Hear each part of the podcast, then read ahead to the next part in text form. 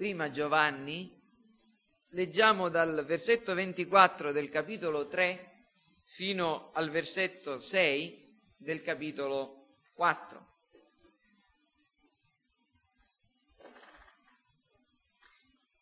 Chi osserva i suoi comandamenti rimane in Dio e Dio in lui.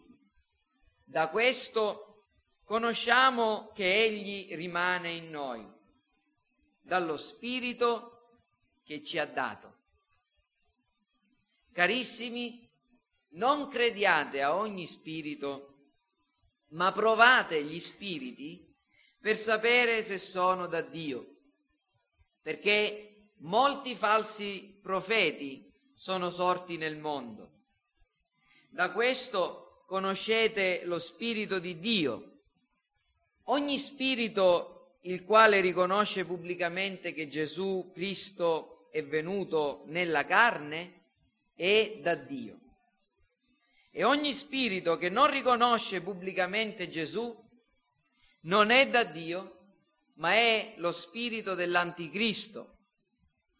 Voi avete sentito che deve venire e ora è già nel mondo.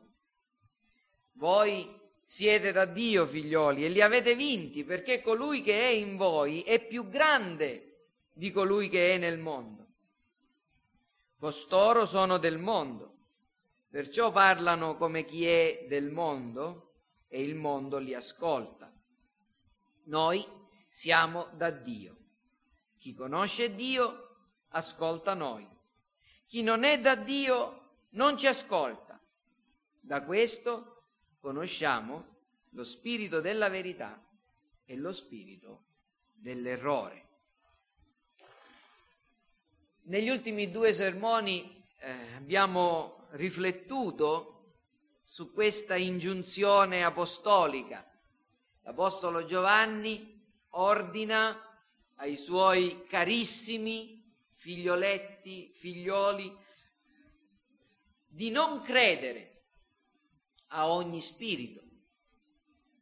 E ordina anche, come abbiamo osservato, di provare gli spiriti, vale a dire, ecco, indica loro il dovere di non essere creduloni e di essere anche in grado, di essere capaci di sapere come discernere l'origine degli insegnamenti ricevuti e anche degli insegnanti.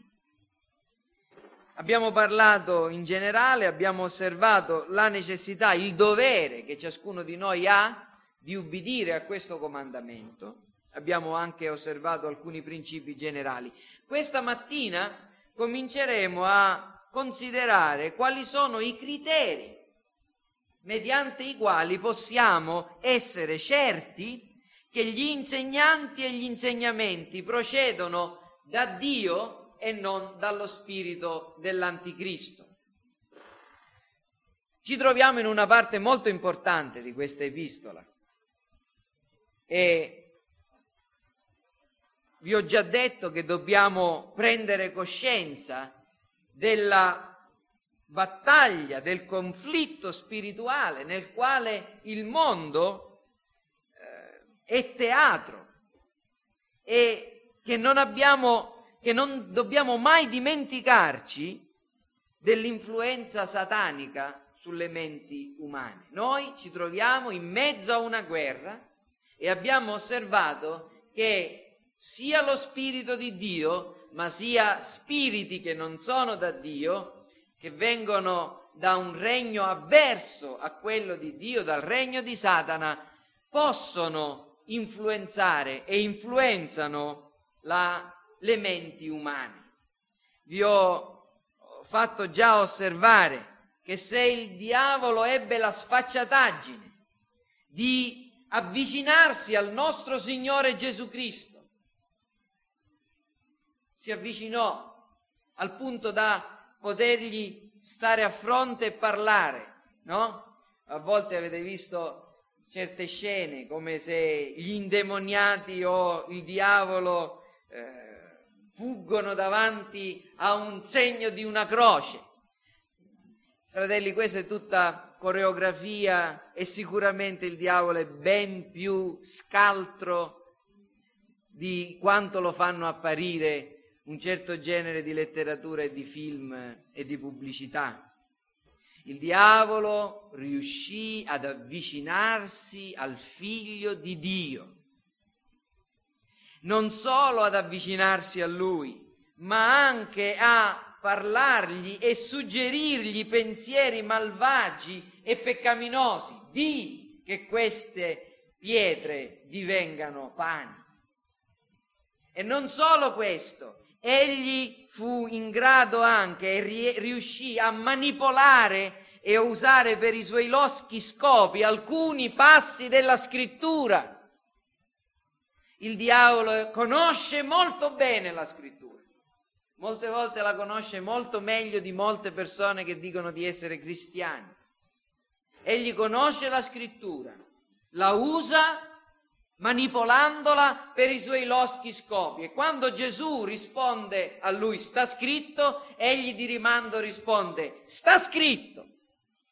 E quindi comprendiamo che se egli lo fece con il figlio di Dio, egli può fare le stesse cose con i cristiani, i discepoli di Cristo e ancora con persone che non appartengono al regno di Dio. Quindi dobbiamo prendere coscienza di questa battaglia spirituale e renderci conto del vero modo in cui viene combattuta. E i versetti 2 e 3 di questo quarto capitolo ci pongono davanti a un principio che dobbiamo ritenere come il più importante, il più importante, non certamente l'unico, ma il più importante per stabilire l'origine e la natura di un'opera spirituale. Un insegnante, un insegnamento sono da Dio o no? Per saperlo dobbiamo osservare in quale rapporto questo insegnante e questo insegnamento, questo profeta e le sue profezie, se volete, questo predicatore e le sue prediche si pongono rispetto alla persona e all'opera di Cristo. Questo è sicuramente il primo e il più importante dei principi. Probabilmente dividerò questo sermone in due come quello precedente perché mi rendo conto che è molto lungo, perciò cominciamo a parlare, a esporre il testo. La prima cosa, eh, Giovanni dice, da questo conoscete lo Spirito di Dio. Da questo conoscete lo Spirito di Dio. E Giovanni in pratica sta cominciando a fornire dei criteri precisi, sicuri, per comprendere. Egli richiama la nostra attenzione, ci esorta ad adottare eh, questa prima pietra di paragone per ubbidire all'esortazione, all'ingiunzione che aveva appena fatto. E poi continua, ogni spirito il quale riconosce pubblicamente che Gesù Cristo è venuto nella carne o in carne, letteralmente, è da Dio. E questa è una risposta perentoria, no? Non, non, si scappa. Chi riconosce pubblicamente che Gesù è il Cristo, che Gesù Cristo è venuto nella carne, è da Dio. Ma noi dobbiamo comprendere cosa significa, cosa intende dire Giovanni quando fa questa affermazione. Forse, fratelli, Giovanni dice che chi ripete questa frase, Gesù Cristo è venuto in carne, è sufficiente per affermare che questa persona è da Dio e che il suo insegnamento è eh, giusto, è buono, è da parte del Signore, è da parte dello Spirito? In altre parole, in altre parole, Giovanni sta dicendo forse che chi ripete una, un, un certo numero di frasi standard, un certo credo. Chi recita un certo credo, magari il credo apostolico, una chiesa che ha una certa eh, forma di fede, messa in un certo, in un certo tipo di parole. Ecco, queste cose sono sufficienti per comprendere che queste persone, che queste chiese, che questi insegnanti sono da Dio. Fratelli, sembra, da quello che leggiamo nella scrittura, che di questo genere di cose siano capaci perfino i demoni. Giacomo dice che i demoni credono che c'è un solo Dio e tremano. La loro fede rispetto alla supremazia, all'unità di Dio è ortodossa, è corretta. Non leggiamo forse nei Vangeli di persone che andarono davanti a Gesù riconoscendolo figlio di Dio, figlio dell'Altissimo, il santo di Dio? Non è forse vero di quella donna che era posseduta da uno spirito indovino che andava dietro agli apostoli dicendo loro questi sono servi del Dio Altissimo e vi annunciano la via della salvezza? Non stava forse pronunciando una affermazione autentica, corretta, vera intorno a Dio e intorno ai servi di Dio? Quello che voglio dire, fratelli, è questo, che la forma delle frasi o delle parole pronunciate non è sufficiente, non è abbastanza, che dire Gesù Cristo è venuto in carne, magari dare grande forza a questa affermazione non è sufficiente e certamente non è quello che Giovanni sta intendendo quando dice questo. Perché? Perché? Perché anzitutto noi lo abbiamo, come vi dicevo, da testimonianze della scrittura, ma anche dalla testimonianza dell'esperienza e a volte dobbiamo rivolgerci all'esperienza. Non è forse vero che ci sono moltitudini di persone che recitano il credo apostolico, affermano che Gesù Cristo è venuto nella carne e tante, tante frasi corrette intorno a Dio e alla fede cristiana però non hanno né la grazia interiore né conoscono l'opera dello Spirito e né dimostrano di essere dei veri credenti, ma soltanto degli ipocriti e dei falsi credenti. Allora cosa significa riconoscere pubblicamente che Gesù Cristo è venuto nella carne?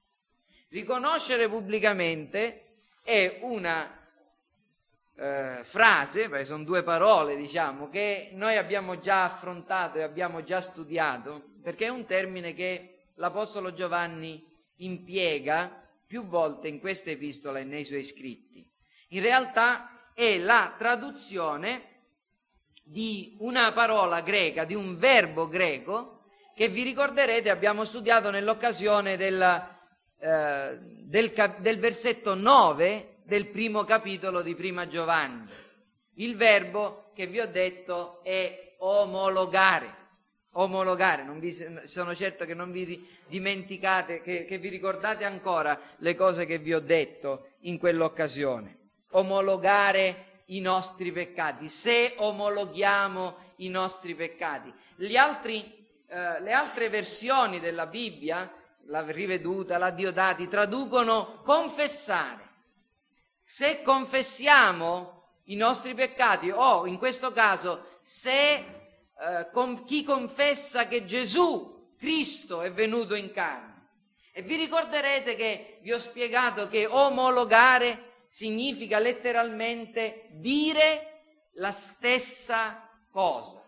Dire la stessa cosa. Nel caso dei peccati, se confessiamo i nostri peccati, se omologhiamo i nostri peccati, Dire la stessa cosa significa dire dei nostri peccati ciò che Dio dice. Noi tendiamo a dire che i nostri peccati sono pochi e irrilevanti. Dio dice dei nostri peccati che sono infiniti e gravissimi. Noi tendiamo a dire, a, a considerare con leggerezza quindi il peccato e i peccatori. Dio invece afferma nella sua parola che i peccatori meritano le pene eterne dell'inferno. Confessare i peccati, in quell'occasione vi ho spiegato, significa riconoscere che ciò che Dio dice dei nostri peccati è autentico, è vero. Confessare i peccati non significa ripetere a pappagallo che siamo peccatori, battersi il petto, andare nel confessionale e raccontare a un'altra persona i propri peccati, o da un pastore, o da un fratello, o da una sorella, oppure dalla propria moglie o dal proprio marito. No, ammettere di essere peccatori non significa confessare i peccati. Ammettere di essere peccatori non significa confessare i propri peccati. Confessare il peccato significa riconoscere che ciò che Dio dice intorno al peccato è vero e che noi ci sottomettiamo pienamente alla sua testimonianza. Allo stesso modo, confessare Cristo, confessare che Gesù Cristo è venuto nella carne, significa proprio questo. Significa che dobbiamo avere un punto di riferimento significa che dobbiamo avere un modello sul quale appoggiarci e convalidare di cuore. Pubblicamente, confessare apertamente, riconoscere pubblicamente che ciò che Dio ha detto di Gesù Cristo, di ciò che, che gli apostoli hanno detto di Cristo, che ciò che è scritto nei Vangeli di Cristo, di Gesù Cristo, è vero e noi lo crediamo di cuore. Vi ricordate che qualche tempo fa, forse è stato qualche mese fa, un po' tutti siamo stati scossi da una notizia eh, di, un, di un fatto abbastanza inquietante che si è verificato in un ristorante, se ricordo bene, milanese. C'era una famiglia che stava pranzando lì e hanno chiesto una bottiglia di acqua minerale e un, un cameriere prendendo una bottiglia d'acqua minerale, almeno in buona fede, eh, ritengo, l'ha portata sulla, sulla tavola, il bambino mangiando, bevendo un, il contenuto di quella bottiglia ha dovuto scoprire a sue spese che si trattava non di acqua minerale ma di un acido potente che gli ha creato dei seri danni. E vi ricorderete questo. Che cosa, perché sto facendo riferimento a questo fatto di cronaca? Perché eh, pensate a, a quell'evento c'era una bottiglia che ha una forma particolare, è la bottiglia dell'acqua minerale. Su quella etichetta c'è scritto che è acqua minerale. Il cameriere che la serve la porta a tavola dicendo, credendo, pensando, ritenendo che è acqua minerale. La forma è quella dell'acqua minerale. Il contenuto della bottiglia è un acido che distrugge. E questo è un esempio di una confessione falsa e di una omologazione ingannevole. La forma, l'etichetta, il cameriere dicono acqua, ma il contenuto è diverso da ciò che viene detto, non c'è corrispondenza tra la forma e il contenuto. Ora, vedete, omologare o confessare significa affermare sia nella forma sia nella sostanza ciò che è già stato affermato da chi possiede l'autorità in materia. A volte ci sono persone che cambiano la forma delle cose cercando di dire la stessa cosa e a volte è necessario, sapete, a volte è necessario eh, eh, eh, per diciamo, modernizzare un certo messaggio, usare parole nuove per però eh, um, descrivere ciò che in sostanza è quello che era prima. Ma chi cambia il contenuto mantenendo la forma generalmente lo fa a danno della povera gente, de, di quelli, degli ingenui. Cosa voglio dire, fratelli? Se con chiunque voi parliate. Parlate con un testimone di Geova e chiedetegli, tu credi che Gesù Cristo è il figlio di Dio? Vi risponderanno sì. Parlate con un, testimone, con un, con un mormone, vi chiedetegli, credi che Gesù Cristo è il figlio di Dio? Risponderanno sì. Credi che Gesù Cristo è venuto in carne alle stesse persone? Certamente, sì. La forma è uguale. Ma se andate un pochino più in profondità, vedrete che il contenuto di quella forma è diverso. E quello che voi intendete non è la stessa cosa di quello che intendono loro quando dicono le stesse vostre parole. Credi che la, parola, che la Bibbia è la parola di Dio? Certo, certo. Chiedetelo a un cattolico romano, la Bibbia è la parola di Dio, ma la parola di Dio per un cattolico romano non è soltanto la Bibbia, non è soltanto la scrittura, ma è la scrittura più la tradizione. Chiedetelo a un teologo cosiddetto liberale. Credi che la, parola, la Bibbia è la parola di Dio? Certo, Dio ha parlato e la sua parola è nella Bibbia. Ma se andate a, un po' più a fondo per scoprire se davvero queste persone considerano che la scrittura è plenariamente e verbalmente ispirata, inerrante, cioè che non ci sono contenuti errori, troverete che non vi trovate a dire la stessa cosa. Perciò provate gli spiriti e non credete a ogni spirito, significa non soltanto drizzate le orecchie quando qualcuno dice in mezzo a una chiesa, così dice il Signore. No, significa molto più. Significa provare la persona, significa provare tutto il suo insegnamento alla luce di ciò che è stato detto da Dio ed è stato insegnato dagli Apostoli. Ora, la forma Gesù Cristo è venuto nella carne è corretta, ma qual è la sostanza? Che cosa significa? Cosa intendeva dire quando Giovanni afferma che uno spirito che viene da Dio è quello che riconosce pubblicamente che Gesù Cristo è venuto nella carne? Brevemente, intendeva riferirsi alla dottrina che è peculiare del cristianesimo. Se, se, vi rivolgete ad altre religioni, voi troverete che tantissime altre religioni vi possono parlare di dei che prendono forma umana. Potete trovare di persone, uomini che vengono divinizzati, riempiti della luce divina, ma nessuna religione, nessuna, tranne il cristianesimo, dirà che Dio, l'unico vero Dio, l'Iddio creatore del cielo e della terra, si è incarnato assumendo la natura umana per divenire uomo senza cessare di essere questa è la dottrina tipica, caratteristica del cristianesimo. E questo è quello che Giovanni sta insegnando. Gesù Cristo è venuto nella carne significa che egli era preesistente, esisteva, egli è venuto, vuol dire che stava da qualche altra parte, noi nasciamo, egli è venuto. E questo è l'insegnamento della scrittura su Gesù Cristo. Nel principio era la parola, la parola era con Dio, la parola era Dio. E la parola è venuta ed è diventata carne. Ha piantato le sue tende tra noi.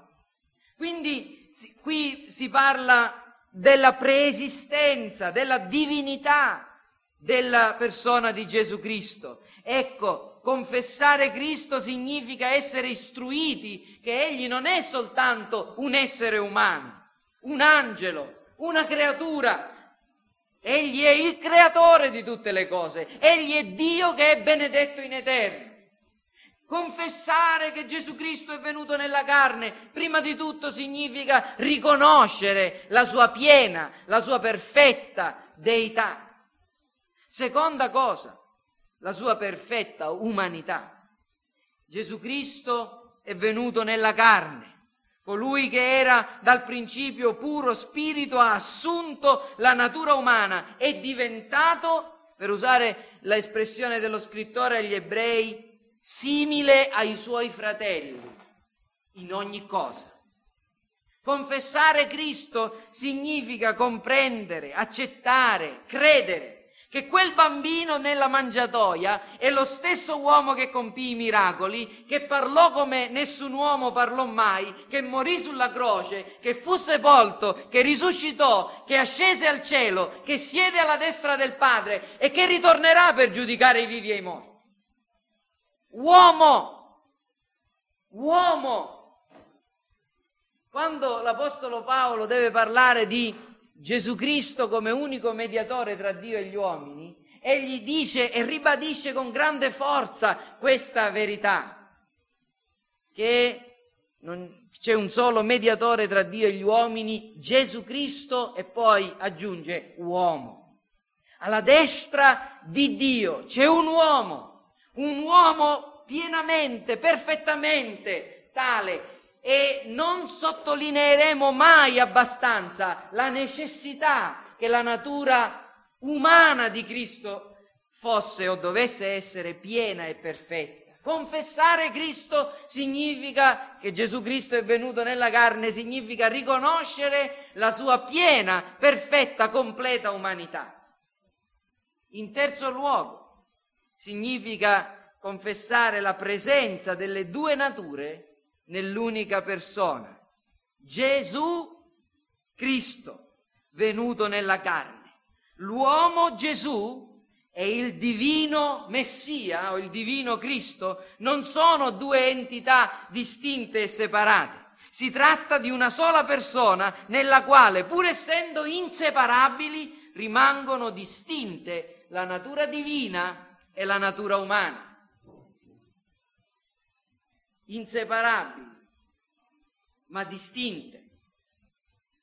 Questa è una cosa importante, fratelli. Questo è quello che bisogna credere intorno alla persona di Gesù Cristo. Lasciate che vi legga eh, la domanda ventiduesima del Catechismo minore di Westminster, che dice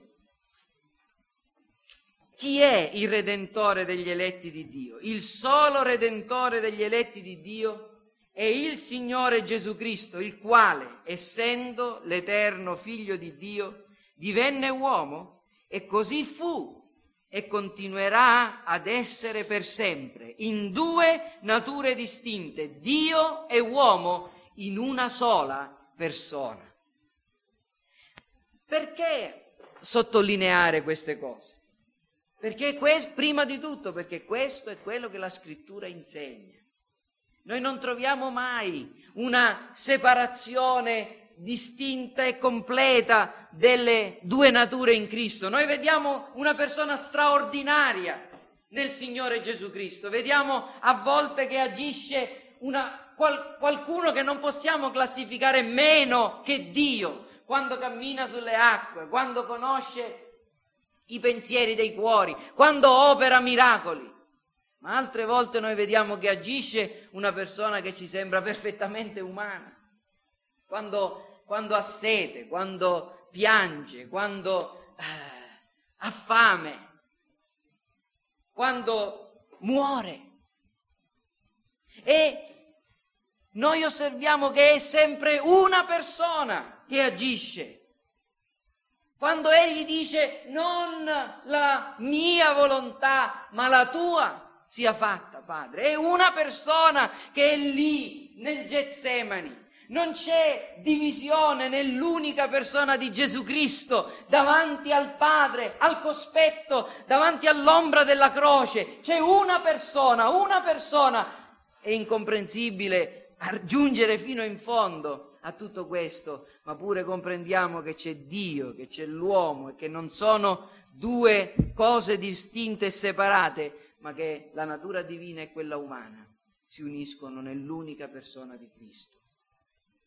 Egli non è un Dio apparso in forma umana, non è un uomo divino, egli è il teantropo, il Dio uomo, Dio che, che accettò di farsi uomo senza rinunciare a rimanere.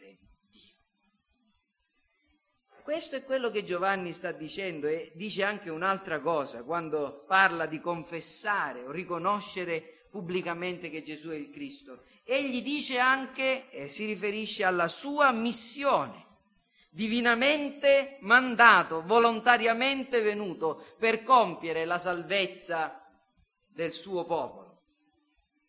Egli è venuto per fare la volontà del Padre. Io sono stato mandato, dirà a volte Gesù, e lo sentiamo nei, nei Vangeli, altre volte dirà, io sono venuto. Parla della sua volontarietà, e questo è un altro insegnamento che noi troviamo in, in questa semplice frase, la missione. Gesù, tu lo chiamerai Gesù perché sarà lui che salverà il suo popolo dai loro peccati, il Signore che salva, l'eterno Salvatore. Questa confessione comporta riconoscere che Egli non è venuto soltanto per darci un esempio di vita elevata, di vita cristiana, di vita divina, ma che egli è venuto per compiere una missione di salvezza, che lo scopo della sua missione di misericordia era quello di compiere la salvezza del suo popolo e che egli non si trasse indietro fino a quando non poté esclamare con gran voce è compiuto.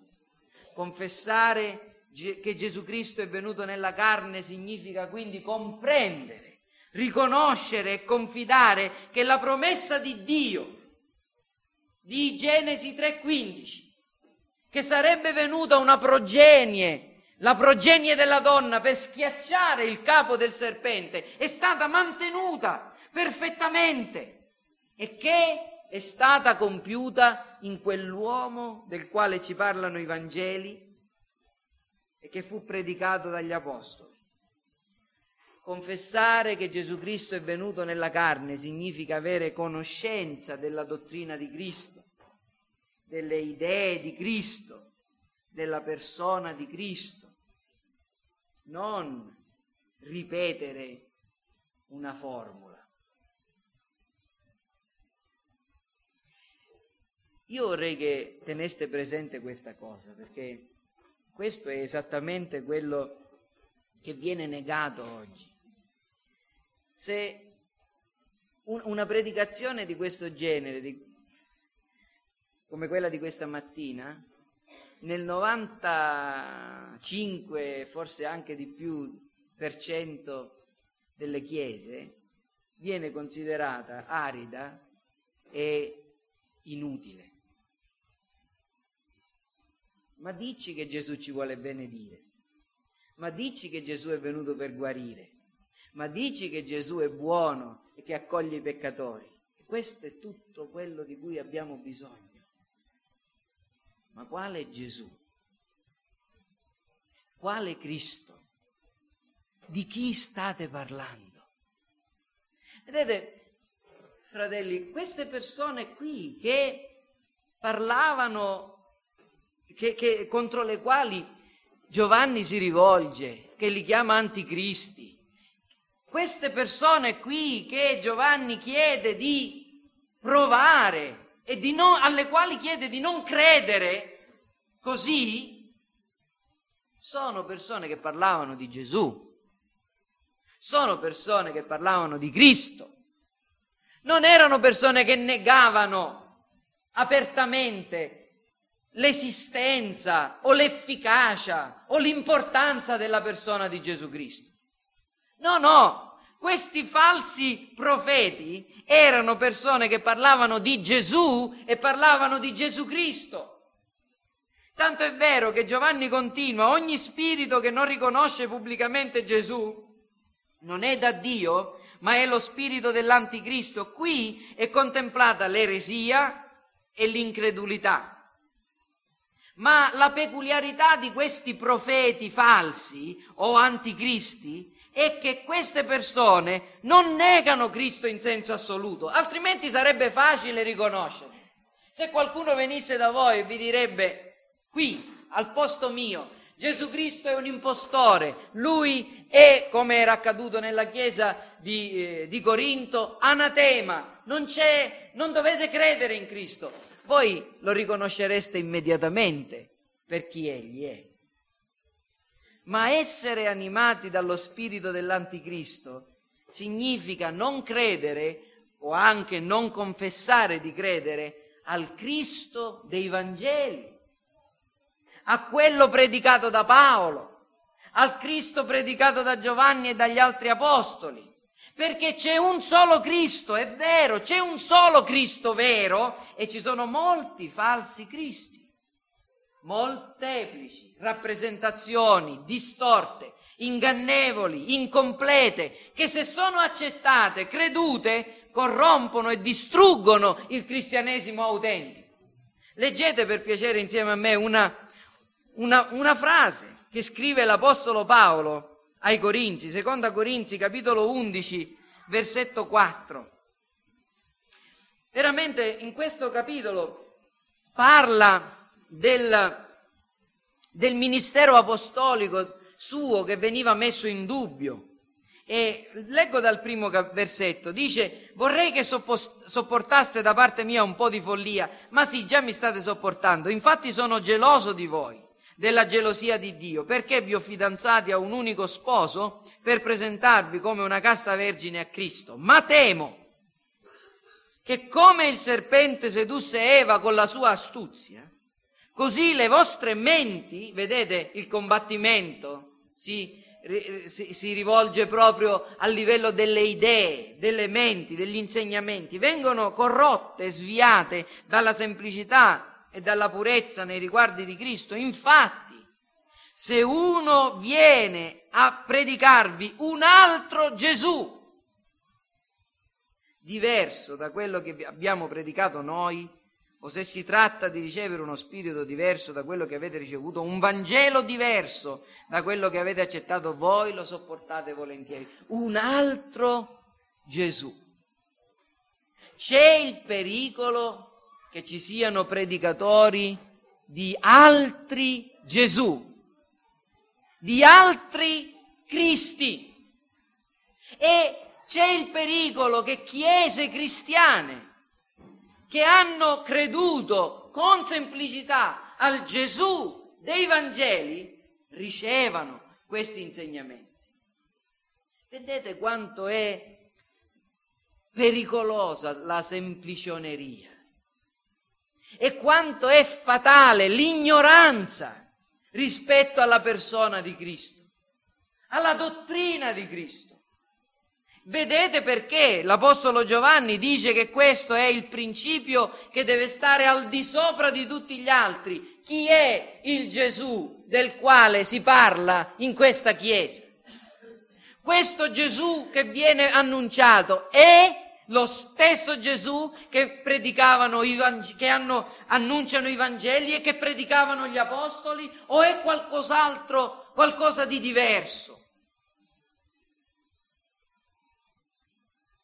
E la, l'Apostolo conclude nel versetto 23 dice che voi avete sentito che deve venire l'Anticristo ed è già nel mondo. Queste cose non, erano, non sono cose future, sono cose presenti, sta dicendo Giovanni. Non mi trattengo molto.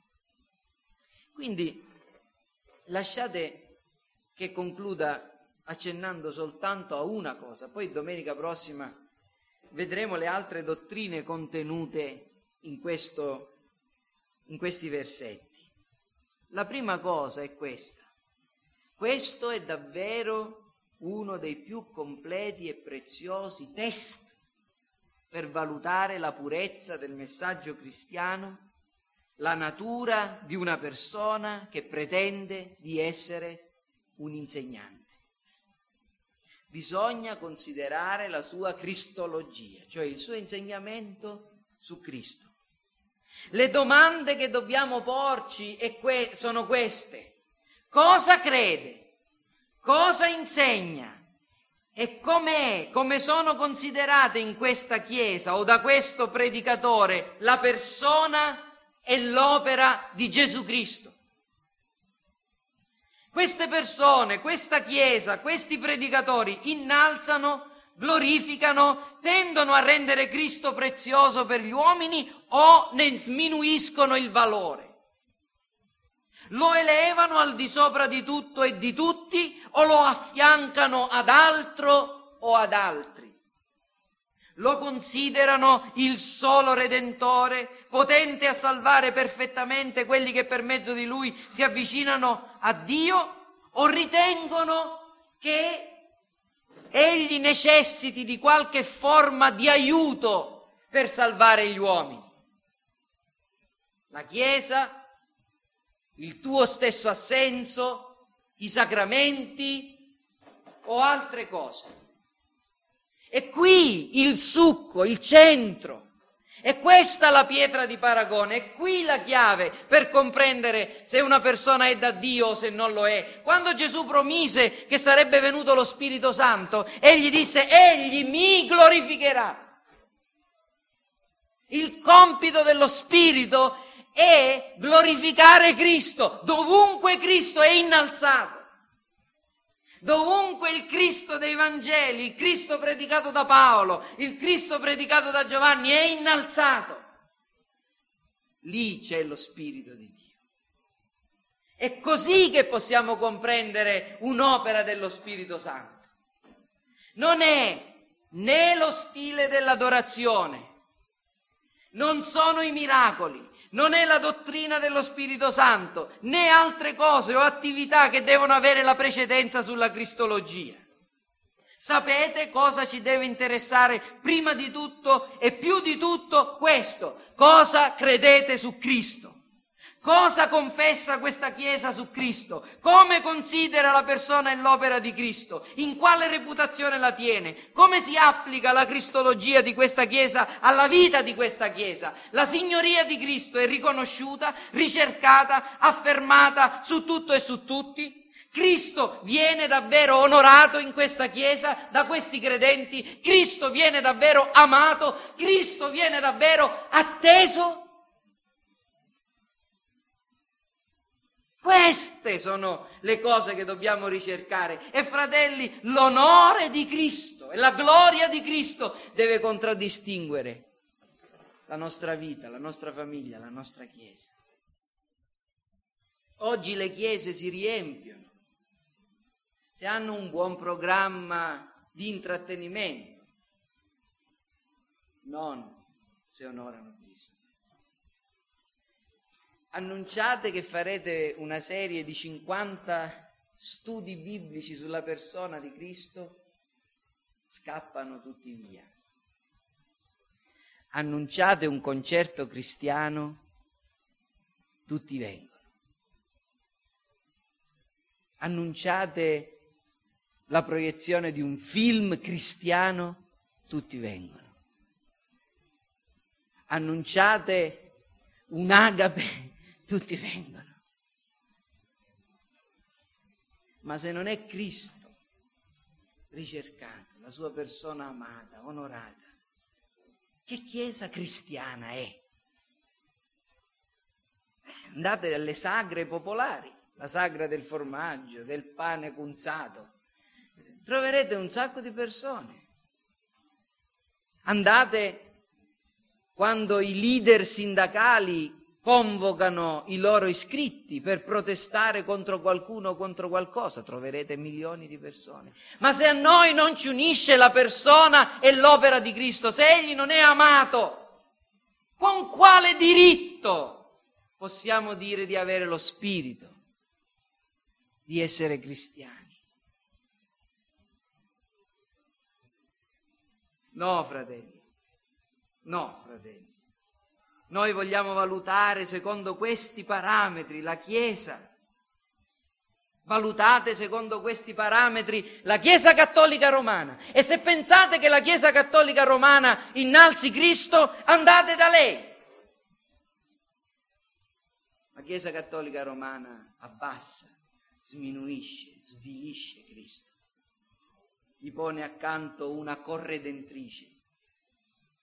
Rende necessario per la salvezza di Cristo l'opera di un prete, dei sacramenti, vi richiede le vostre buone opere per essere salvati. Cristo non è potente a salvare appieno. Egli è un Salvatore mutilato, frustrato. Andate da molte chiese evangeliche oggi. Chi è Cristo? È colui che sta dietro la porta sperando che qualcuno apra. O oh, lui avrebbe la forza per buttare giù la porta, ma se non apri tu, non ti può salvare. Io so una cosa soltanto, che egli non mi avrebbe mai salvato, perché non avrei mai aperto. Ora il Signore aprì il cuore di Lidia per renderla attenta alle parole dette da Paolo. È lo Spirito che apre il nostro cuore, ci rende volenterosi ad amare Cristo. Quale amore potrebbe avere una persona, potrebbe aver avuto una persona come me per un uomo morto in croce per duemila anni fa? Quale interesse potrebbe aver avuto il vostro cuore, la vostra mente, per un uomo che per seguirlo vi dice che dovete rinunciare a tutto, a voi stessi, alla vostra stessa vita, che dovete prendere la croce, che vi dice che è per mezzo di molte tribolazioni che si entrerà nel regno dei cieli. Quale attrazione può avere una persona del genere? Quale attrattiva può avere per la mente carnale un insegnamento del genere? E in verità l'Apostolo Paolo lo dice e la mente carnale non riceve le cose dello Spirito. Gli sono pazzia, non le può conoscere perché si giudicano spiritualmente, ma a noi le ha rivelate lo Spirito. Ecco la cristologia.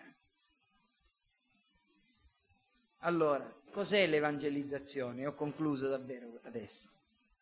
Cos'è l'evangelizzazione? Cos'è la conversione? La vera evangelizzazione, la vera conversione è portare gli uomini a comprendere che hanno bisogno di questo Gesù Cristo.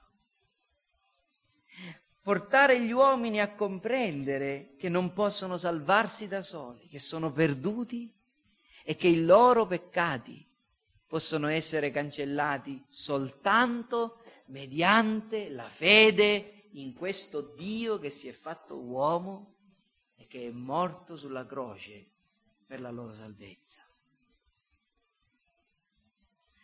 L'evangelizzazione significa annunciare il Cristo autentico, in modo che gli uomini possano credere in Lui e richiedere a queste persone un'aperta confessione, un preciso impegno al discepolato non strappare loro una firma sotto un contratto.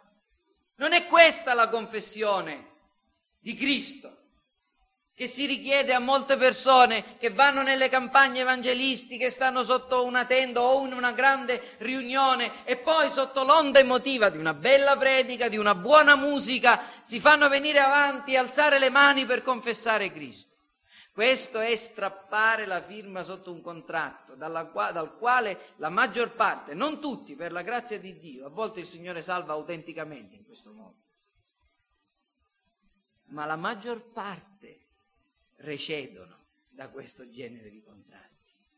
E chi vende sa che non bisognerebbe pressare troppo con i clienti, ma farlo quando si tratta della fede è qualcosa di tremendamente crudele. No, l'evangelizzazione è quella di quella autentica è annunciare il Cristo vero, che salva appieno e richiedere, informando con serietà e con onestà le persone, che questo Gesù non può essere servito se non a costo della propria vita, della rinuncia alla propria volontà, al proprio benessere, della rinuncia a se stessi. Perché il primo messaggio di Gesù è stato ravvedetevi e credete. Chi vuol venire dietro a me, rinuncia a se stesso, prenda la sua croce e mi segua. Questo è il Cristo, il Signore, che richiede a noi la piena, la completa obbedienza. Questo insegnamento ci fa anche comprendere chi sono i falsi profeti. I falsi profeti sono quelli che offrono di Cristo e di Dio un'immagine distorta, diversa, che presentano Cristo in un modo diverso da chi egli è. Non necessariamente persone che hanno eh, la coda appuntita e le, e le corna. Persone che molto spesso sembrano delle bravissime, distinte persone, degli ottimi predicatori, ma ingannano presentando un Cristo che non è quello autentico, non è quello vero, non è quello degli apostoli. Attenzione, perché queste persone rovinano, sono fonte di delusione e di inganno. E la terza cosa è un rimprovero e un'esortazione per voi. Per me, noi abbiamo il dovere di conoscere Cristo. Noi abbiamo il dovere di impegnarci, di desiderare di conoscere Cristo. L'Apostolo Paolo alla fine della sua vita aveva un desiderio che io possa conoscere Cristo. Alla fine della sua vita aveva un desiderio, quello di essere più perfettamente unito a Cristo. Per me essere assente dal corpo, morire, significa essere presente col Signore, che è cosa di gran lunga migliore. Ed è questo lo stesso desiderio che c'è nel nostro cuore. Domandatevelo. Conoscere Cristo. Più del nostro stesso benessere. Più che conoscere altre cose. Conoscere Cristo, la sua persona, la sua opera, comprenderla di più vedere la gloria di Cristo, vivere per vedere Cristo glorificato negli altri. Se questo è il nostro modo di vivere, fratelli, avremo una grande certezza e avremo il diritto di avere una grande certezza che siamo davvero cristiani. Vivete per voi stessi, cercando la vostra soddisfazione, dovrete sempre combattere con il dubbio. Sono un cristiano o non lo so? Ho la fede o non ce l'ho? Vivete per Cristo, fino a desiderare di morire per Lui, se questo è quello che vi richiede, e voi sarete, avrete sempre la pace della coscienza e la gioia della certezza cristiana. Oh, sia Cristo glorificato nel mio corpo sia che io viva, sia che io muoia. Amen.